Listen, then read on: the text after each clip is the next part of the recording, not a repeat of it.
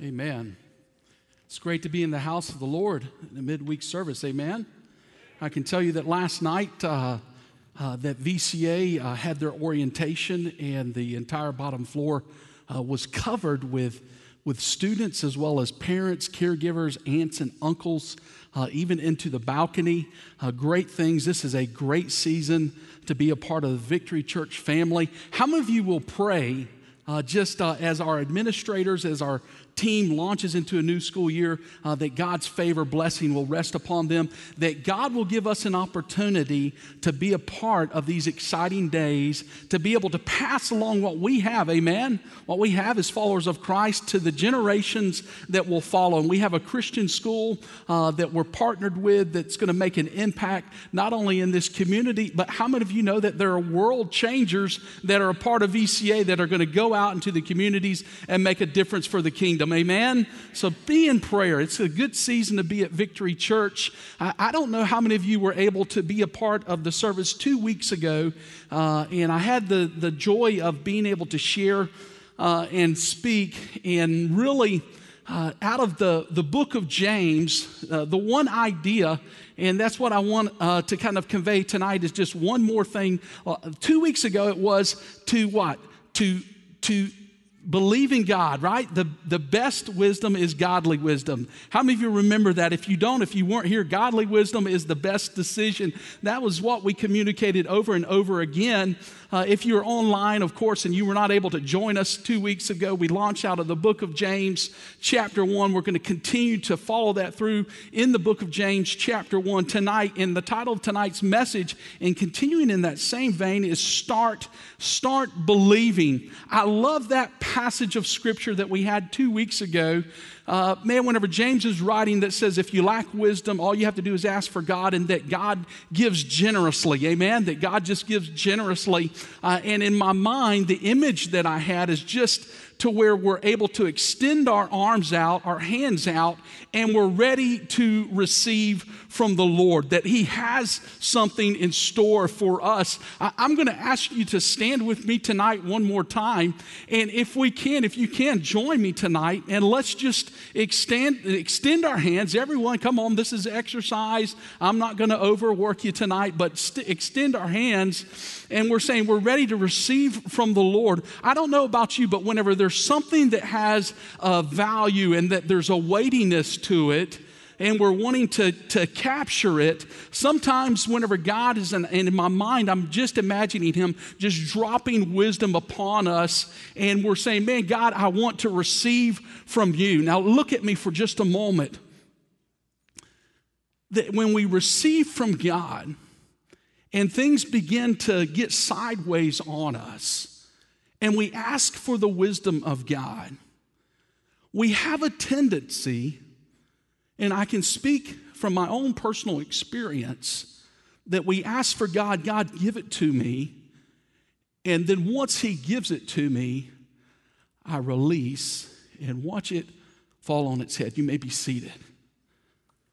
And that's the idea tonight that as we catch the wisdom, as we receive from God, and we're saying, God, please, in, in my relationship, in my business, give me guidance. God, I'm ready to receive from you that we don't fall back into past behaviors or that we don't allow our eyes to be shifted off of the provider, the protector, the one that gives us life, but yet we believe that God is more than enough. Amen? I, I know that in my own life, that I have had those moments, those seasons where I've, I've had, had a struggle with trusting, trusting God. Uh, it, it, could be even to where I've had a, a, past experience with an individual that, that, that then led me to begin to doubt or begin to second guess that, man, am I really receiving information that I can rely upon? And I'm out and I'm saying, God, give me, give me wisdom. And I've removed my hands and I've let it just fall back to the ground and I begin to doubt and begin to second guess. And this, this can happen even in, in those moments that are not that spiritual. Uh, several years ago, uh, my dad and I, we try to get away at least once a year uh, to go and, um, and to hunt. It's, it's our only time that we hunt. We go once a year. And uh, we, we kind of land in Valdosta. And to get those last few items, especially at a sporting goods store. In this particular year, I had just uh, kind of upgraded to a new smartphone. Uh, how many iPhone users do we have in the house? Just kind of wave real quick. How many Android, uh, Android, Android? So my dad has the iPhone, I have the Android, and we're having some fun back and forth. And I'm like, hey, dad, I'm sorry that you're using the iPhone. I've got the Android, the latest technology. It's the newest thing out on the market. And uh, matter of fact, dad, let me just use my phone to be able to get us to the destination because I know that my phone is reliable. And if we use your phone, there's a chance that we may be lost. So let me, and so we're having that back and forth, back and forth. And so I put the address uh, in the phone and we're heading into Valdosta. And uh, lo and behold, I'm telling him, I said, okay, dad, left here, right here, all right. And the little teardrop shows up on the screen. And I said, okay, dad, it says that it's right, right here. And lo and behold, we kind of slow down. He looks at me, I look at him, and I think there's a picture on the screen that shows you the destination. you can imagine the look that my father gave to me. And he says, Son, let, let me get my iPhone real quick. My iPhone will get us to where we're supposed to be. We were, we were a block away. He's never let me forget that moment. But there have been those moments that are little, that's a fun example, but there have been those moments in my own life. And where I've said, man, God, I need to trust you. God, let me, let me receive from you. That little example has influenced me even up to this past week. We had the joy of traveling with some friends to Houston and I can tell you that our youth did an amazing job. They represented you very well at Nationals out in Houston. And so we had time to really take kind of an excursion real quick. A trip, we went from Houston out to Waco. Uh, and of course, uh, Todd is driving, and he has the destination in his phone. Uh, we're in a, a new vehicle, it's a rental. And so we calculate and put the, uh, uh, the destination in the navigation system in the vehicle.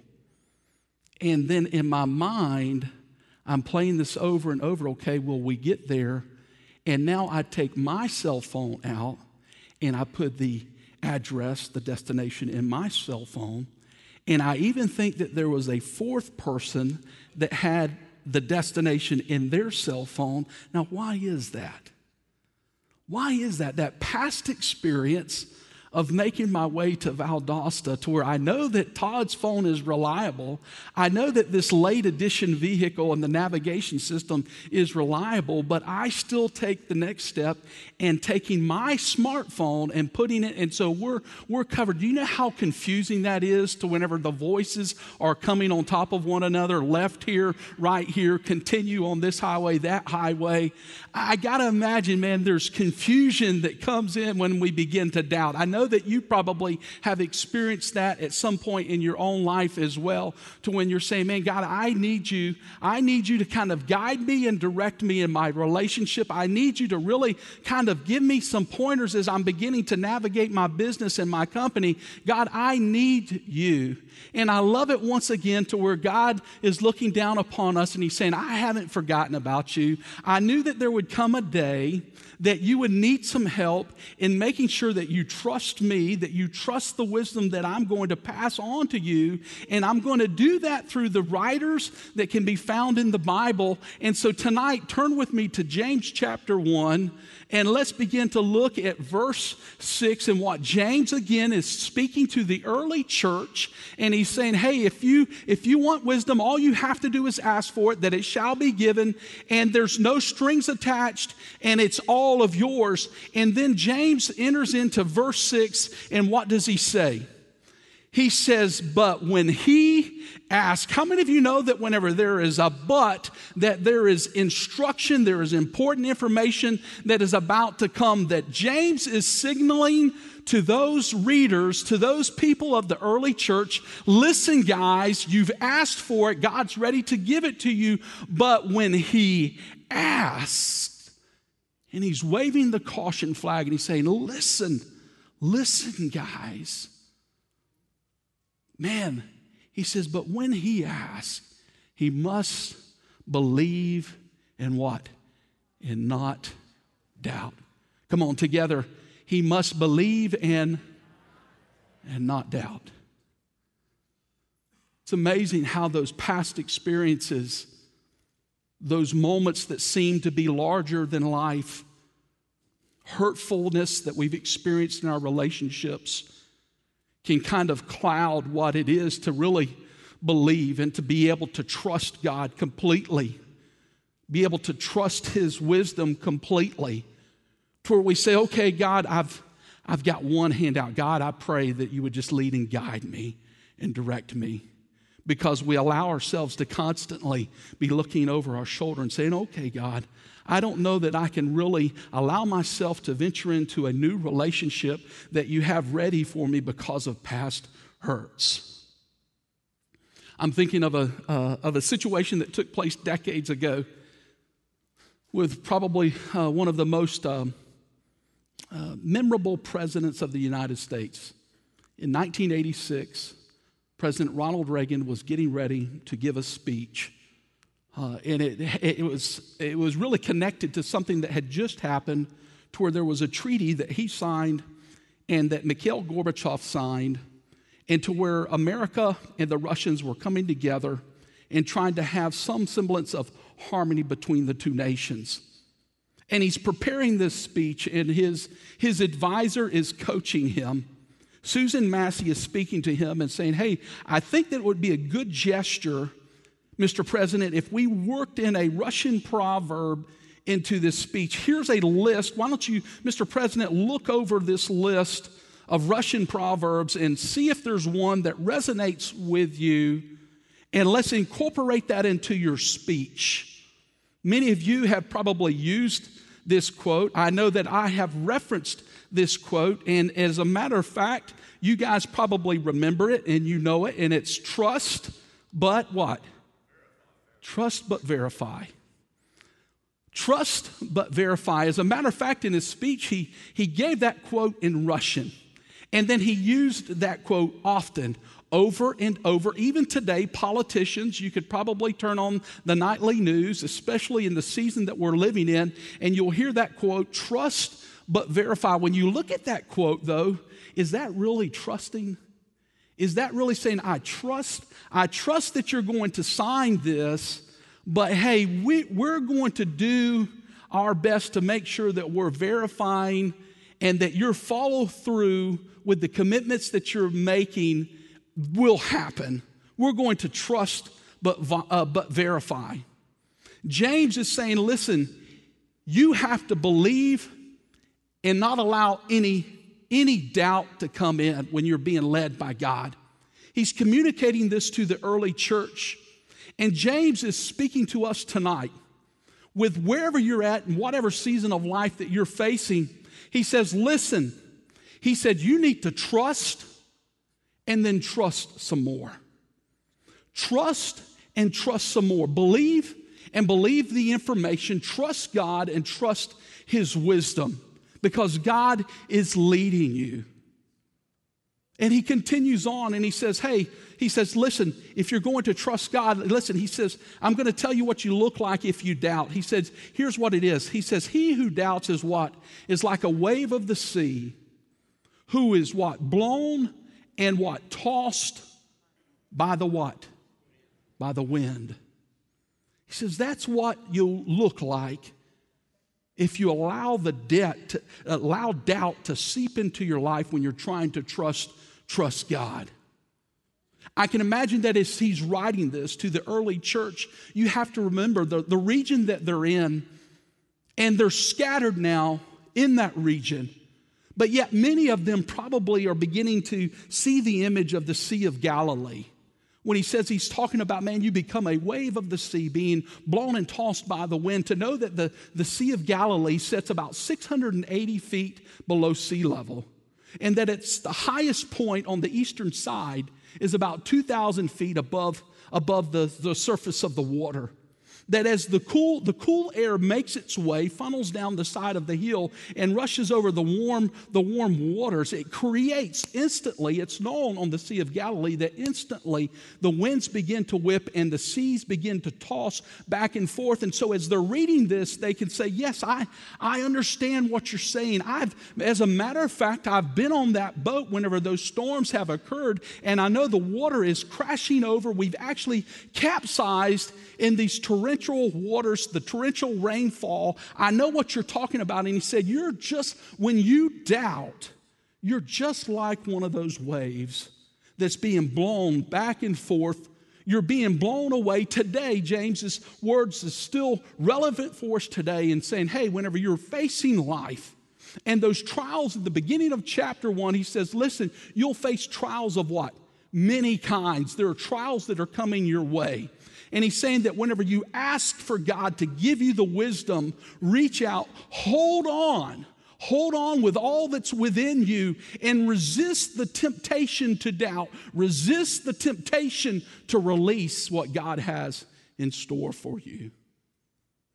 James continues to write. He said, For the man that doubts, he's what? He's double minded. I think it's on the screen right here. The man should not think he will receive anything from the Lord. He is a double minded man, unstable in all he does. On the count of three, let's read that together. One, two, three. That man should not think he will receive anything from the Lord. He is a double minded man, unstable in all he does. The passage of Scripture that we're reading tonight and that we're reading on the screen. It's not saying that God will ignore our prayers when we waver. It's saying that when we begin to have a lifestyle of where we're constantly saying, God, give me wisdom, and we release. God, give me wisdom in my business. And then we walk away and we release. God, I'm believing in you tonight.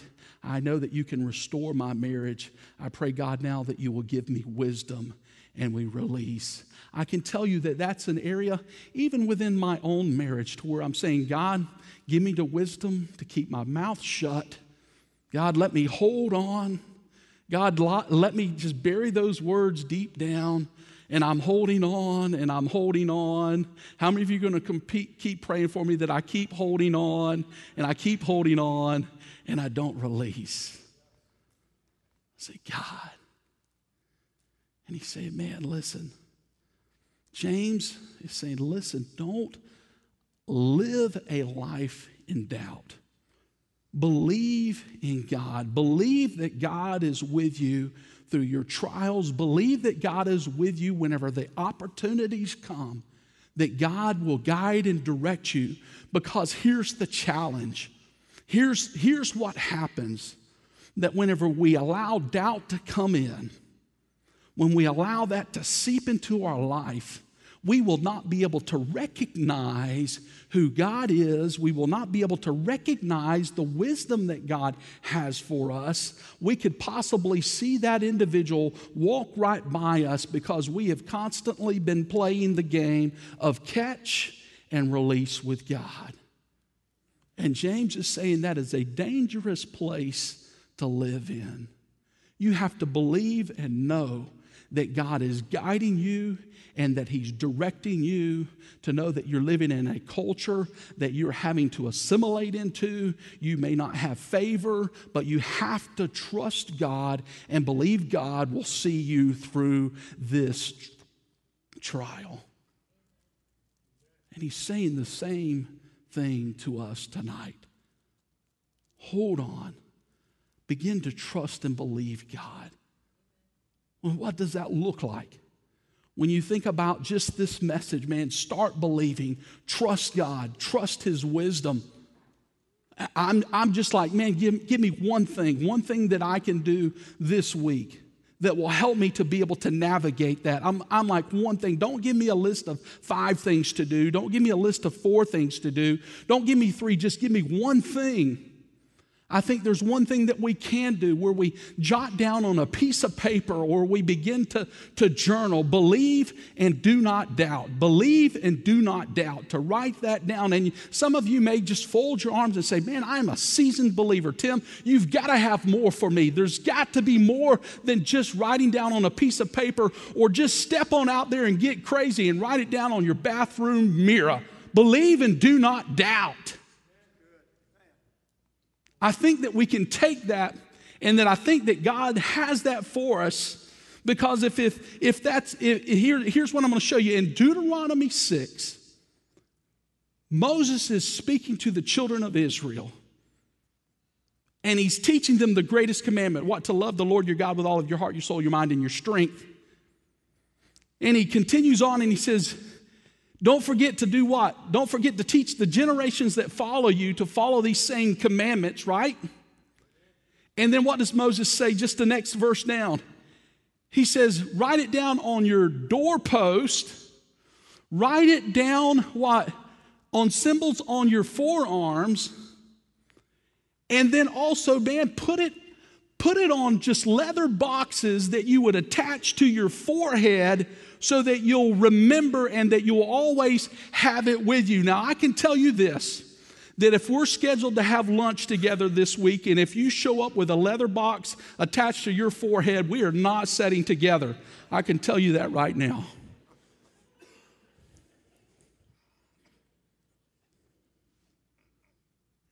But there's something about it that when we put it in front of us, and it's on the visor in our car.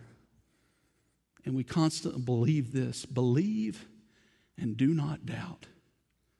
To know that that moment, that next trial, that next difficult season is right around the corner. God, I know that I heard a message again on Wednesday night. Now let me do something about this message. Let me take one thing with me away from Wednesday night Pastor Tim said, put it down on a piece of paper, write it on my mirror in my bathroom, believe and do not doubt. That is the message that James is communicating to the early church, and it's a message that's relevant for tonight. Amen. That is something that we can take with us. I'm going to ask the worship band to come back, and they're going to lead us in a couple of uh, praise and worship songs. I just have to believe that if, if I embrace what I'm preaching tonight.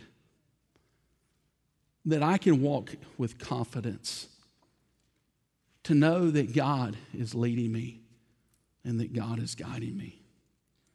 If I do what I'm asking you to do, to write it down, believe, and do not doubt, I have to imagine that I'm going to walk with confidence I'm going to believe that God has something great in store for me. I, have got to believe and think tonight that if you do the same, as a business owner who's trusting God, who's trusting the wisdom from God, that as you manage your employees and you begin to teach them biblical principles within the office, and that it can be done. This is, this is information that works for the believer and the non believer. To say, use wisdom. That I think that if a business owner is living by this principle, I just have to believe that that's going to be a successful business in our community. I just have to believe that if, if there are individuals, other business owners within the community, and they're living by the same principle, that will be a stronger community for it. I have to believe that if there's a grandmother or a grandfather that is incorporating what it means to really believe and to remove doubt, to where they trust God and trust His wisdom, that our families are better for it. Just today, I had an opportunity to sit with a young man. And it's amazing as you're, you're working through your messages, these, these events, these occurrences that just pop up and smack you in the face. And this young man is sitting there in my office. Just came onto the campus, not a part of Victory Church family, not a part of the school. But he begins to tell, my, tell me his story. And I know what I'm preaching about tonight. I'm saying, God, this is amazing. And I had that chance to begin to pour into that young man and push him and direct him back to, well, what are your parents telling you? And he tells me, I said, listen to me. You're getting some good advice, good wisdom from a mom that loves you. I think your life will be better if you listen to mom. How many of you think that your life will be better if you just simply trust God, trust His wisdom? Amen? That's the God that we serve. Stand with me tonight. Let's lift our hands. And God, I pray, Father, tonight, Lord, that we'll take this message. Father, that we'll look for an opportunity to really own it and to embrace it, Lord.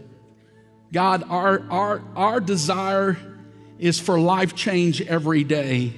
God, we want to see maturity and development and growth take place. We want to become stronger. Father, we want to have those moments that we waver to be few, God, to be minimal. I pray, God, that we would begin to grow in our faith. Lord, let us, that if we claim to be a 10 year old Christian, Lord, let us look and be mature like a 10 year old Christian. I pray, Father, that 50 year old Christian that's in the room, that they will embrace this message and that will, they'll look for an opportunity to pass that on to the generations that are behind them. I pray, God, that we'll look to you, Lord, that we'll believe and trust in who you are and trust the wisdom that you have for us. I pray, God, that you would speak to us now guide us.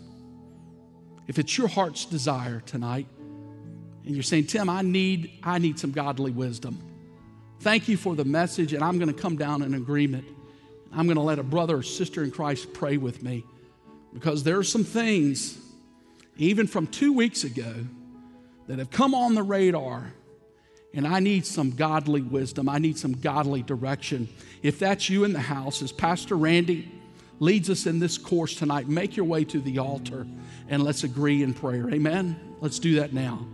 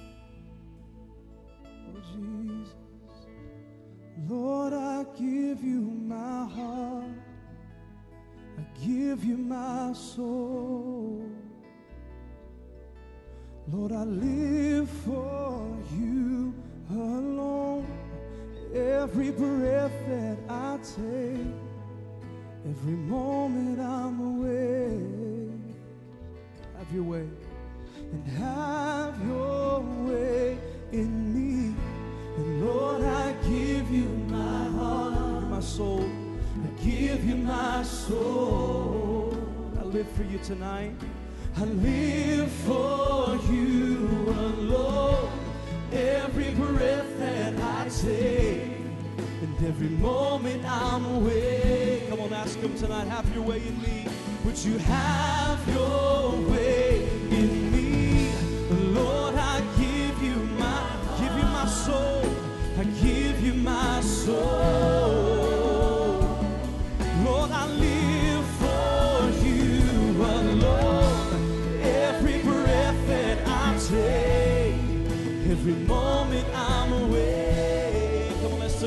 tonight. Lord, have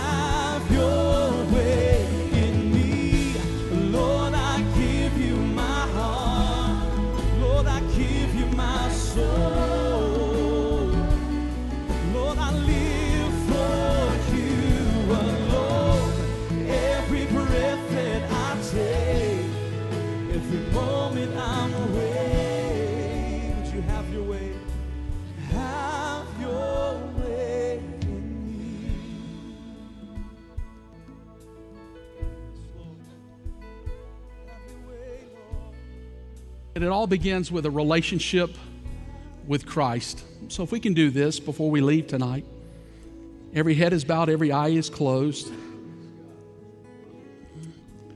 If you've walked into here, into the room tonight, you say, Tim, I have yet to give my heart and life to Christ, but I pray that you would believe me, remember me in this prayer.